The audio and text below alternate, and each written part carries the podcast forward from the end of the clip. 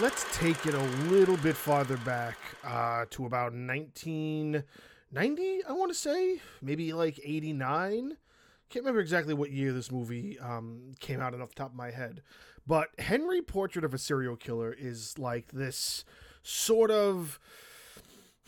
It's not really an experimental film. It's just this idea that was executed very well for the time frame of like when it comes out. It stars Michael Rooker, who most people probably know from like The Walking Dead and a couple other like little roles he's kind of picked up on here and there. Uh, but he plays Henry, and essentially what it is, it's this sort of telling of the really eerie ways of a serial killer in the sense of what um, Henry as the serial killer does. And what Henry does is he picks out particular victims, stalks them a little bit, and then eventually kind of kills them. However, for all of the kills that sort of happen in the film, and we kind of go into it where he's already a serial killer, there's no 30 minute backstory of when he was a kid or any of that. I think they there's some dialogue that kind of goes into a little bit of his uh, history uh, in that sense, but it's not major. Essentially, what they just kind of throw you right into is he stalks people, you know, most mostly women. You know, he's he's killed men as well, but mostly women. And there is no, there's it's almost an innuendo. It's like a it's like a a little like it leaves it to your imagination because you don't actually see the majority of the murders. All you really see is either the dead body or the the disposal of the dead body in a way you know like it kind of opens up on him uh, following this woman back to her house doesn't do anything yet but then he shows back up to the neighborhood later on pretends to be like an exterminator i think or like a house inspector and she lets him in and then it immediately you know the music kind of drops it gets eerie again and then it shows another image, you know, slow pan of her kind of dead with an extension cord wrapped around her neck. Then there's the innuendo that she was also raped, but essentially he does they don't really show that. You sort of just it's meant to be left to your imagination to envision sort of what happened and what he did. And that's the majority of the kills that happen in this movie. I want to say there's maybe 10 or 11 kills, if I remember correctly, and you only really see three of them. And one of them isn't really a victim per se. So what the storyline is is that you have Henry, he's this serial killer, he's on the run, he's kind of a, you know, a typical 80s guy, you know, looking for work. He's got a beat up car. He's a little, he comes off a little antisocial, but also like somebody you don't want to mess with. You know, he keeps a really stern scowl. Anybody who knows Michael Rooker, you know, that's the kind of, you know, the, the facial expression he has. And it, it tells the story of how he meets up with a friend that he made when he was in prison at some point and the his friend's sister. So he goes and he stays with them. And then there's constantly this sort of like weird chemistry between all of them.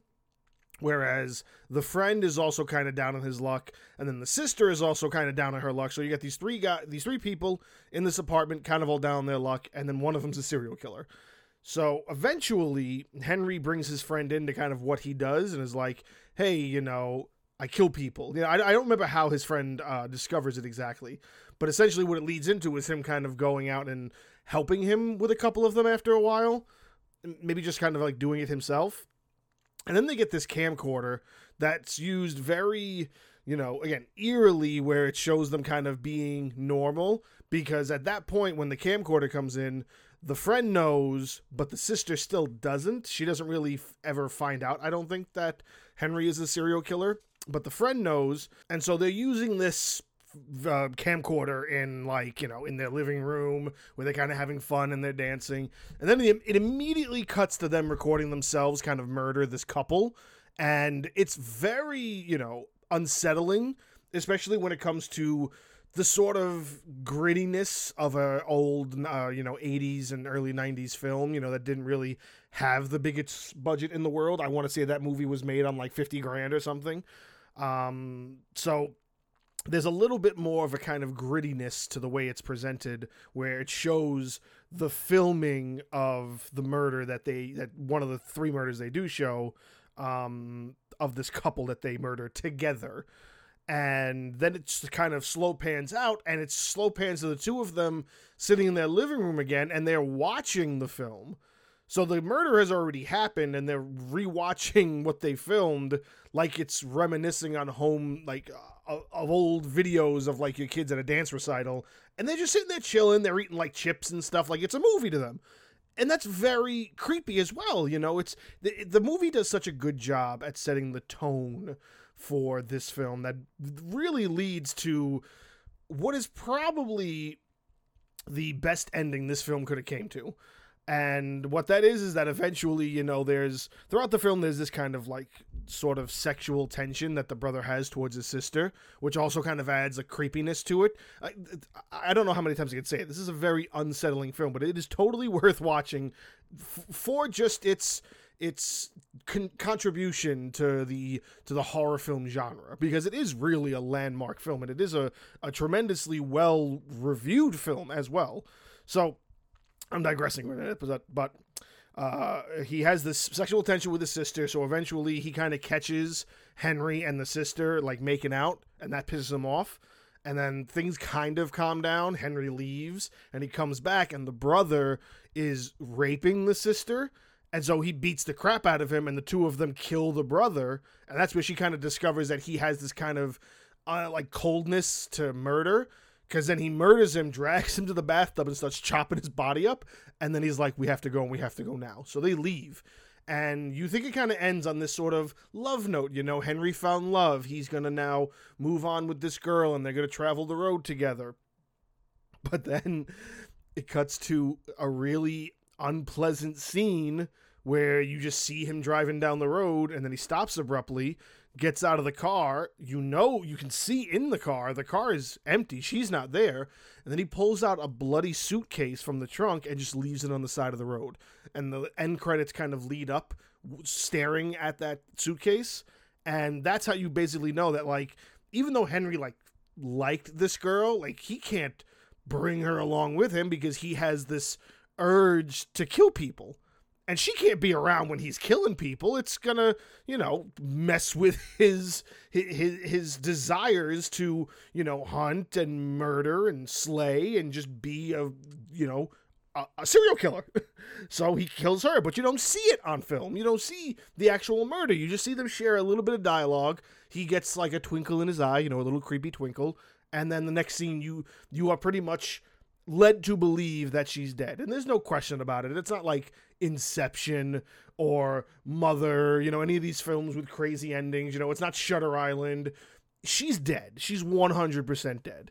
And the process of how this film takes now granted i i kind of got through it in like five minutes trying to explain it but it's re- still what is this i think the film is not even 90 minutes i think it's like an hour and 20 minutes which is crazy because most of the DC animated universe films, those are at least 90 minutes.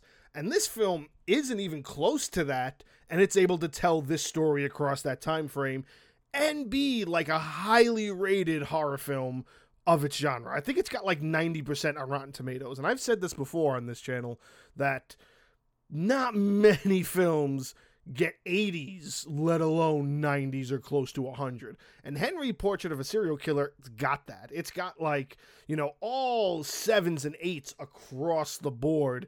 You know, I think Metacritic has it at 80 out of 100. Uh, even like a lot of the more bigger critics, they have always praised it. It's been on tons of these you know horror movie lists over the years. You know, a big one that came out from Shudder was In Search of Darkness. They talk about Henry Portrait of a Serial Killer in there, and I had watched it years ago when I was younger, uh, and I had discovered it. I want to say it was around the time where uh, like Walking Dead kind of put Michael Rooker back on my like radar because I know I had seen him in a bunch. He he does a real he does really good as a villain. You know, he does really good as sort of the the bad guy of a film. Like he's in like Cliffhanger and I'm pretty sure he's a bad guy in there. He's in Tombstone, but he's not he doesn't really play a big character. He's sort of just this other cowboy. Um I think he's in what else is he in? I think I think he's in The Bone Collector. He was in what else was he in? I can't think of many other things off the top of my head, but for the most part, he usually plays an asshole and or the bad guy because he does it very, very well. And I don't believe Henry Portrait of a Serial Killer was his first film. And if it was, it's kind of that film that, you know, put him on the map because he's going to be known for that for, you know, decades to come. That's going to be something that gets recognized for a very long time, especially when it comes to people who are really big horror enthusiasts who they recommend this kind of film. Now, it has a sequel. I don't even think I've ever seen the sequel. I don't know if it's any good. Um, I don't even I can't even remember. I know I know he comes back. I know Michael Rooker comes back as Henry, which is a good thing. You know, you want there to be, you know, the guy who plays Henry again. You want it to still kind of follow his story in a way. But I don't remember that film all that well. Uh, I don't know if it's even got anything but Michael Rooker attached to it, as far as I know. I don't even think it's directed by the same person. So who knows if it's the same quality as this is? They probably like saw how massively successful Henry was back then. You know, like it was still successful for that time. It's just it's gotten a lot of lot more recognition now, uh, especially with things like In Search of Darkness shining a light on those 80s and 70s horror film gems that most of this generation doesn't get exposed to. You only get exposed to it if somebody tells you about it, and that's what's out there. And that's why I wanted to kind of also express my sort of, you know, approval of this film as something that you should totally give a chance to if you haven't seen it already. It is very much like a, Halloween and a horror movie staple. It's one of those that you gotta watch.